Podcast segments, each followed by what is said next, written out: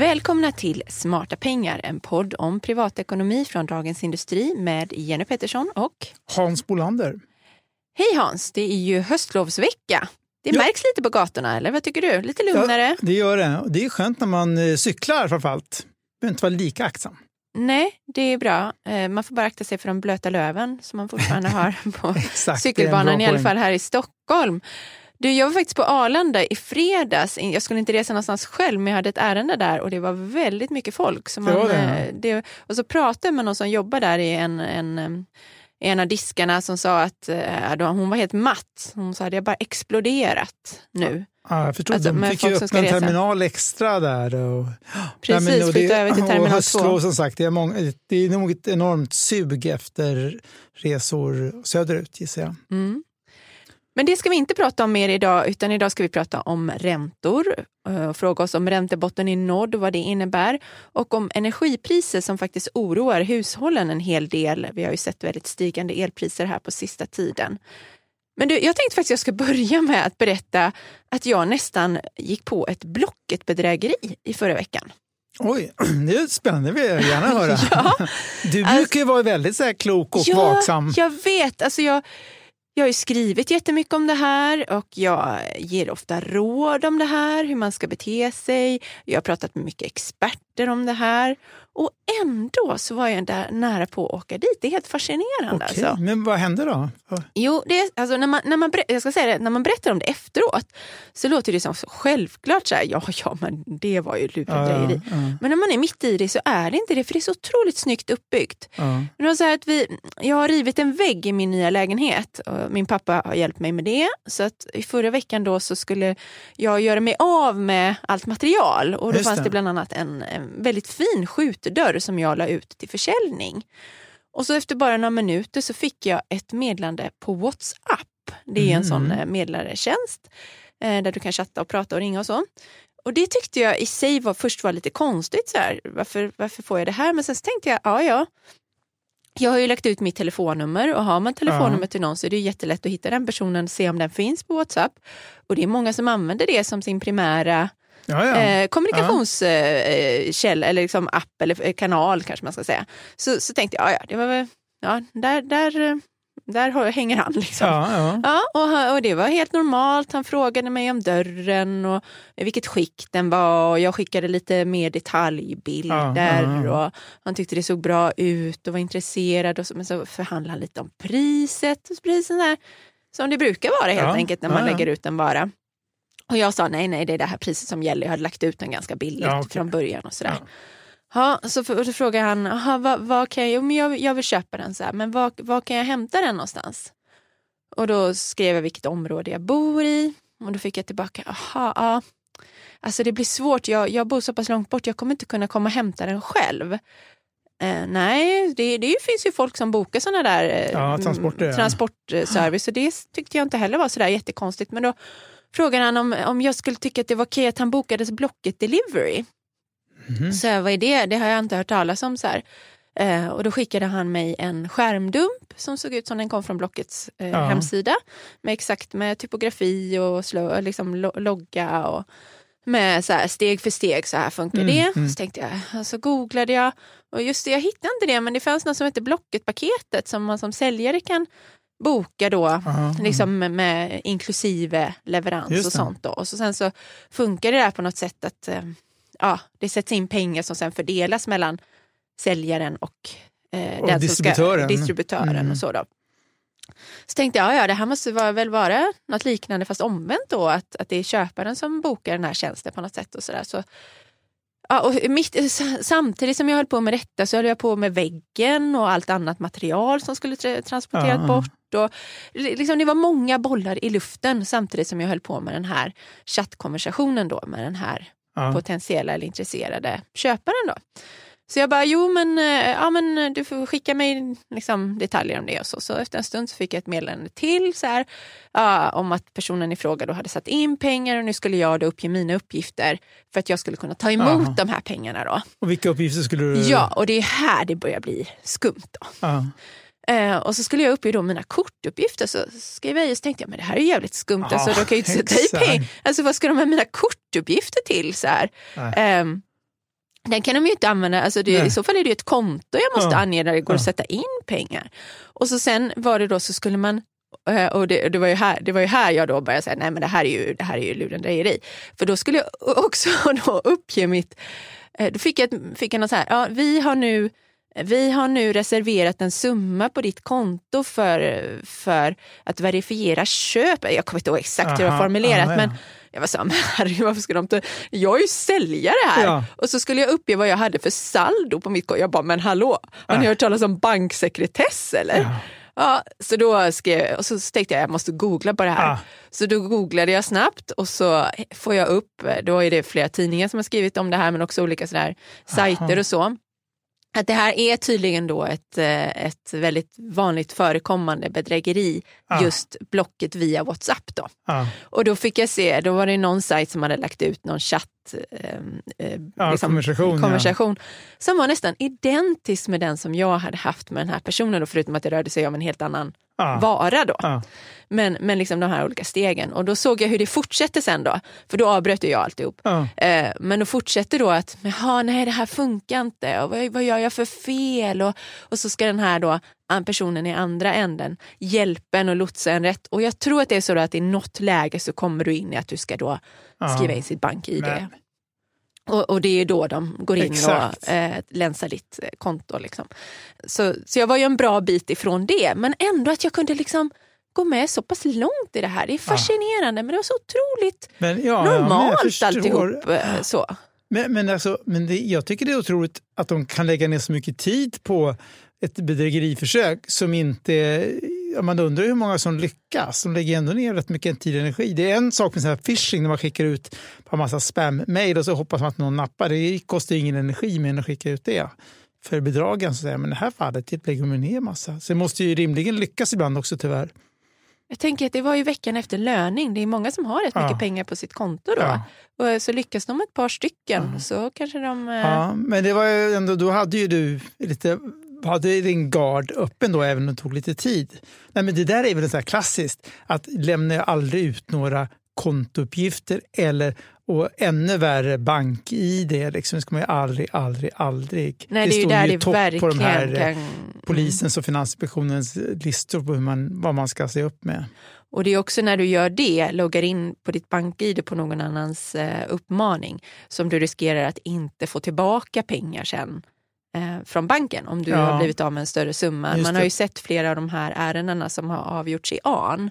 Och det kan ju skifta skifta lite men en, eh, ändå ett, ett mönster är ju att har du, har du själv loggat in och på det viset släppt in en okänd person Ja, så får du, du ta ansvaret för det också. ja, du har öppnat plånboken. Liksom, så att det, Ungefär så. Aha. Ja, men det var, en, eh, det var en intressant erfarenhet i alla fall. ja. Och sen så fick jag ju sålt den där dörren till en eh, mycket hederlig människa som kom och Ja, hämtade men den och, och, och betalade via Swish och eh, inte prutade. Han var nog väldigt Nej. glad att han fick köpa den så billigt som den, som Ja. den var. Eh, så allting, eh, slutet gott, allting gott. Ja. Men eh, det var en bra påminnelse om hur, ja, men hur, hur mycket det här, hur, hur utbrett det här är och Ja, hur eh, ja, ja, precis. bra utformat det är.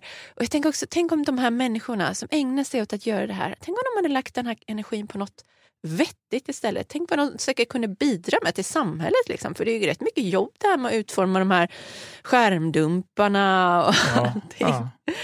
Ja. Det är så här klassiska, de allra bästa hackers som anlitar sig förr eller senare av företag som vill att de får betalt för att eh, jobba, se över, kolla våra säkerhetsrutiner och vad hittar du för hål. Så, så de byter yrke sen. Men eh, ja, Men i alla sådana här bedrägerier så är det ju, handlar det ju mycket om så att bygga upp ett förtroende. Nu, nu var det här en väldigt kort, kort konversation men jag tänker på, vi har ju sett mycket de här de senaste åren, de här bitcoin-bedrägerierna. Alltså när du svarar på någon Ja. annons i sociala medier och så satsar du kanske några, någon tusenlapp eller någonting och sen så växer det där mer och mer och mer. Eh, och dels handlar det väl att du, om att folk får panik för att de har förlorat så mycket och tror att om jag bara satsar lite till så kommer det kanske vända. Dels den, men också att, man, att de här personerna då har verkligen, ja de, de agerar som att de verkligen vill ditt bästa. ja. Och så går man på det då. Det är Ja, ja, det, det är just när det är stora pengar. På ett sätt, eh, på ett sätt var det bättre förut då det var sådana här skojar, värsta skojar man kunde råka ut för någon så här, på stranden eller i, i olika storstäder de håller på med tre olika kuber som de gömmer en boll under och så där. Okej, så ska man satsa 10 euro och sånt. Då är ändå förlusten eh, begränsad så att säga. Men det är lite annan sak när de kommer åt ett lönekonto. Verkligen. Jag var med en gång när jag jobbade på um, café i USA som jag gjorde i 20-årsåldern. Då kom det in ett, jag tror att det var en far och en son och eh, försökte det här, det här växla pengar-bedrägeriet. Så Hej, jag har en 100 dollarsedel här, jag skulle vilja växla den till mindre valörer och så börjar de liksom så här, men om du tar 20, om jag gör så, men då, får så nej men då fattas det där och så, så här, till slut ska man vara helt bortvilad. Och så är de fingerfärdiga. Ja, ja, men precis, det, det liksom går ut på att man ska hålla på med sedlar fram och tillbaka så mycket att man själv glömmer hur mycket man ska ha ja. och så i slutändan så har de, tatt, har de kanske fått 100 dollar istället för att växla 100 dollar. Ja. Men, då, men jag var, där var jag verkligen på min vakt, så de lyckades inte med det. Och de blev så sura, kommer jag ihåg. De gick ut med riktigt surmulna miner från kaféet. När de insåg att jag inte hade varit så lättlurad. Mm. En dålig dag på jobbet för en för, för dem. Men jag ska återgå till den här väggen, så en annan sak som jag tyckte faktiskt var väldigt bra, det var, jag, tyck, jag tyckte det var så jobbigt, jag ville inte ha den här väggen, det var den tidigare innehavaren av lägenheten som hade byggt den, en innevägg. Eh, men ja, den var väldigt fint gjord och väldigt liksom, bra, jättebra, gediget material. Allting. Jag tyckte det var så hemskt, ska jag, ska jag bara slänga det här? Liksom? Men dör, utöver dörren som jag ju sålde då så la jag ut eh, faktiskt det här byggmaterialet och så här, hej, är det någon som vill ja. ha det här? Um, för jag tänkte, oh, det, det är bara så pang, fick Oj. hur många svar som helst. Så på ett par timmar så hade någon kommit och hämtat eh, såna OSB-skivor och ja. mm, isolering och reglar och allting. Eh, som var superglad för att den personen skulle bygga en vägg på sitt nya, eh, i sin nya verkstad. Eh, så det kändes så härligt att det blev väldigt lite spill ur ett, då, ett miljö perspektiv. Perfekt, ja då gjorde du ett extra bidrag ja, Det var bara lite där. gipsskivor som inte gick att rädda som gick sönder när vi rev. Då. Ja. Men allt annat material. Men det var ju bra inför klimatmötet i Glasgow då? Att du ja, kände jag kände verkligen att det, här, det, ja, men det kändes bra. Ja. Så, ja, så det är ett tips. Släng inte saker. Nej. Skänk dem hellre.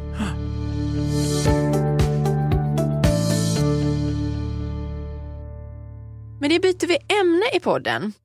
Vi ska prata lite om räntor. Det är nämligen så att de flesta tycks ju nu tro att räntebotten är nådd. Vi har ju pratat om det lite då och då, men så har det visat sig att så kanske det inte var och hit och dit och så. Eh, men nu säger då Riksbanken att de inte kommer höja förrän i slutet av 2024. Men det är, inte, det är inte vad finansmarknaden räknar med, eller hur Hans? Nej, de räknar nu, nu är allt fler som räknar med att det ska höjas eh, antingen slutet på 2022 eller, eller tidigt 2023. Och man ser fler och fler prognoser kommer varje dag tycker jag med, med just den signalen att räntebotten är snart passerad. Och, och bakgrunden är de här stigande energipriserna och så där. Sen är ju frågan som alltid då, är i höga energipriser här förstannar länge tid eller kommer det studsa tillbaka snabbt?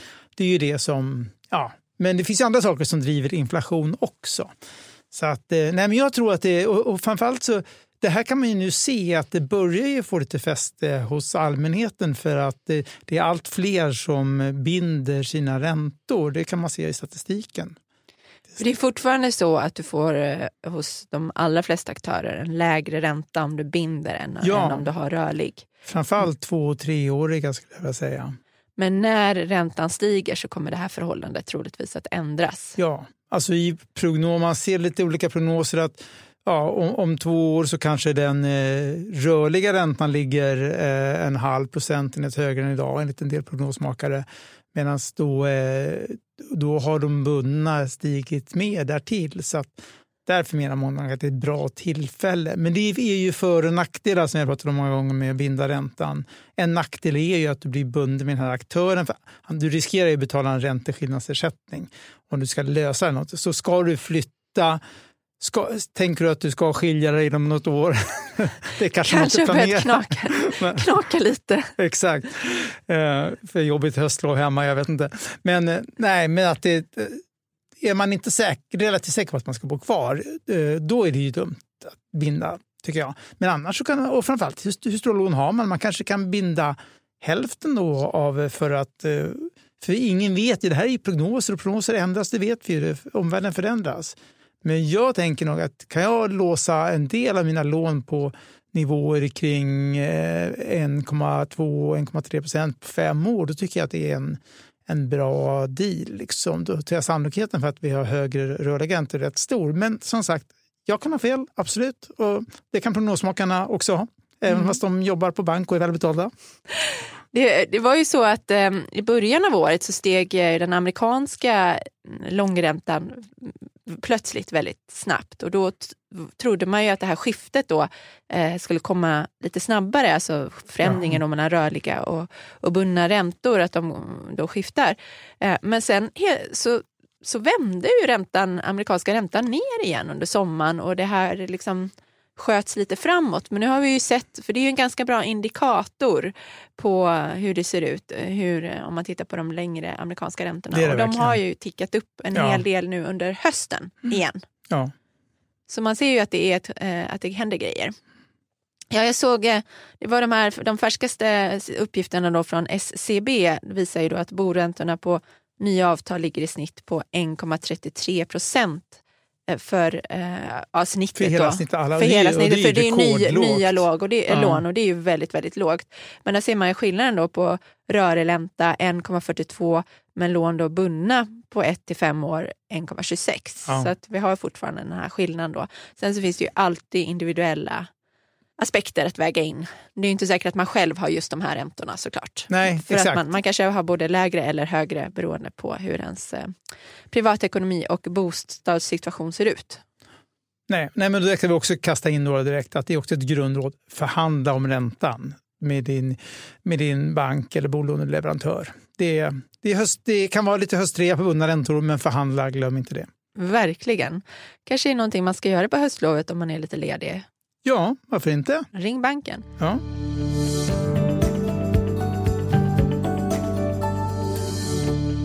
Du, du nämnde ju här alldeles nyss um, att eh, de stigande elpriserna är en av de här sakerna som nu påverkar räntemarknaden.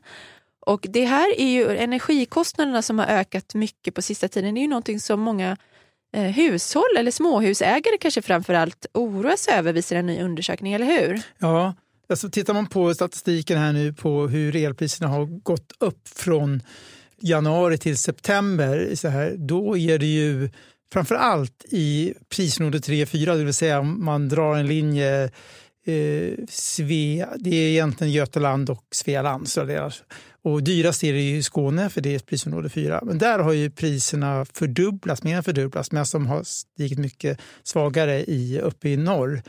Ja, men, och det betyder för en villa som en villa eller småhusägare som gör med 16 000, kvad, 16 000 kilowattimmar på ett år, då är det notan eh, en tusenlapp högre nästan på, per månad så att säga i den förbrukning om du slår ut den över hela. Så det, det är ganska kännbart mycket pengar. Så vi hoppas att de inte priserna ligger kvar. Och då har jag räknat in liksom att det blir moms och punktskatter på det här också som gör att det är inte bara själva råvaran som blir dyrare utan det är ju de här skatterna som också är relaterade. Vilket eh, jag vet får ganska många läsarreaktioner på som tycker att det där är lite absurt. I Norge där slog, har det slagit så hårt så där har faktiskt eh, staten gått in och, och subventionerat de dyraste prisområdena och, skick, och, och tar en del av den här förhöjda elnotan. Nu är ju Norge inte med i EU men det pågår ju, har ju varit en del eh, diskussioner på toppnivå i EU om det här de senaste veckorna. Ja. Och där eh, slog man väl fast att eh, det står varje medlemsland fritt att, ja, att hjälpa med riktade insatser mot hushåll som drabbas värst av det här. Då. Men att man än så ja. länge har man inte gjort någonting på EU-nivå men att man öppnar upp för att medlemsländerna kan göra det. Ja. Så vi får väl se vad som, om, det, om det kommer något sånt helt enkelt. Ja, men intressant. Frågan kommer ju, så länge vi har de här höga priserna så kommer ju frågan leva. Och, nu, vi har ju sett lite protester mot högre bränslepriser också, bensin och diesel. Eh, det, är också ett par hundralappar minst för den som kör normalmycket skulle jag säga, av bilisterna eh, per månad i högre kostnader. Där läste jag apropå Norge, läste jag nu i helgen att priserna i Norge är tydligen lite lägre. eh, Så att om man bor nära gränsen så åker man över och, handlar, och köper diesel i Norge. Det känns Aha. som upp och nervända världen verkligen. Så Ja. har vi inte haft det på många år. Nej, Tvärtom så har man ju tankat bilen full innan man kör in i Norge. exakt. Får Ja. bara hoppas att det inte är några nya karantänregler som, Som som ställer till till. det, som, som man fastnar där.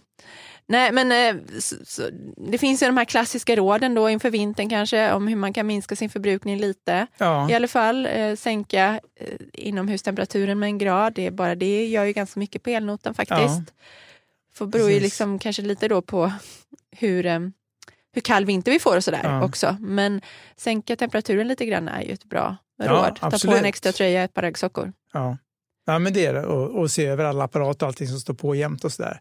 Sen kan man säga att det är inte, du kommer ju aldrig upp i tusen kronor lägre elnota på månad över det, men det påverkar ändå på marginalen och dessutom är det ju bra att göra av med mindre energi rent hållbarhetsmässigt. Mm. Duscha kortare, det beror ju på vad man har för vattenuppvärmningssystem såklart. Men eh, eh, det är ju också en sån här grej som sparar lite grann. Ja, läxa upp tonåringarna och hon står en kvart i duschen.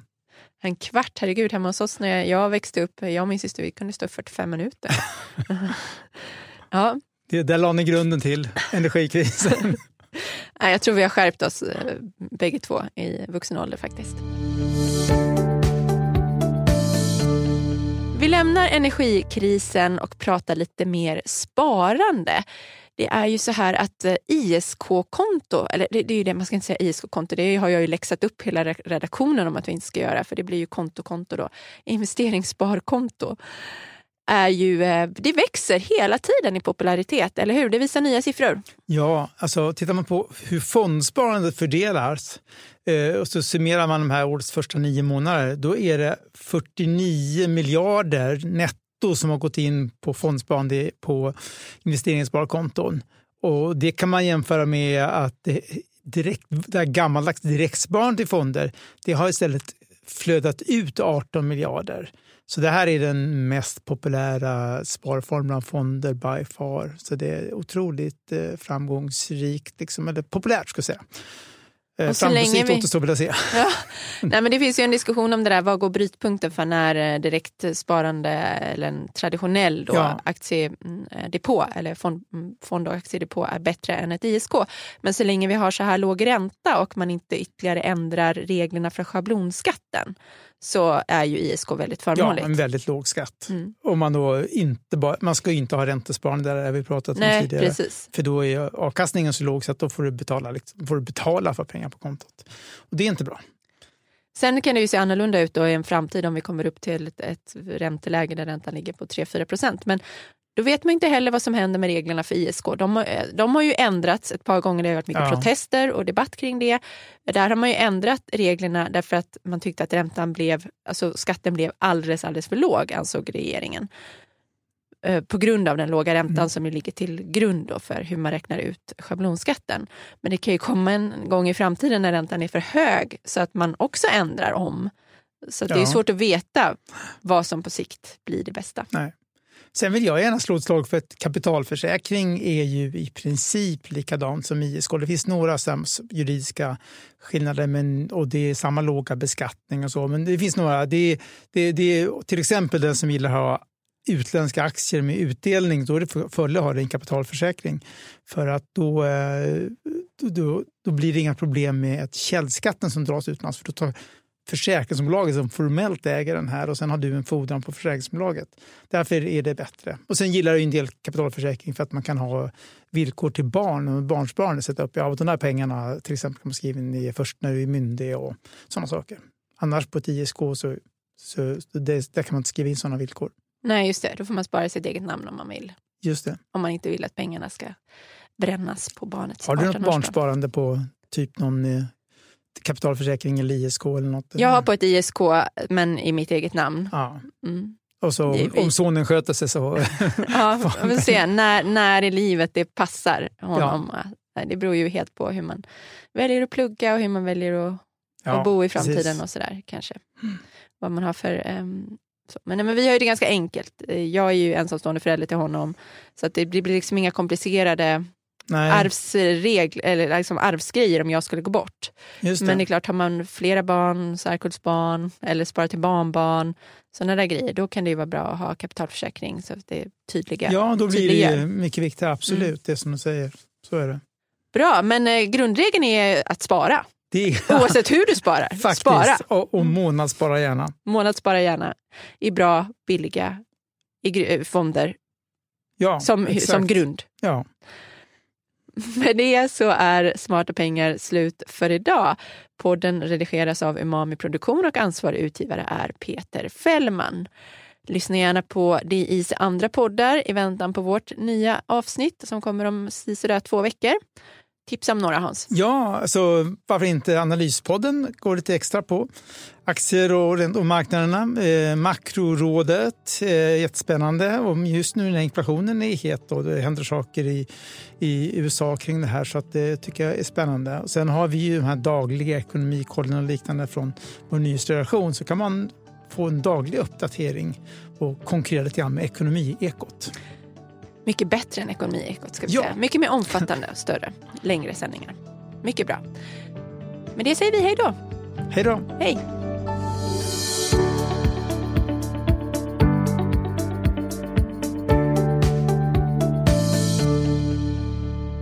Varje vardag klockan sju uppdaterar DITVs Morgonkoll dig om natten och morgonens viktigaste nyheter. Från börsstängningen i New York till läget i den asiatiska handeln. Och strax därefter kommer podden med samma namn. Prenumerera på Morgonkoll du också så är du uppdaterad inför varje ny arbetsdag. Morgonkoll finns där andra poddar finns.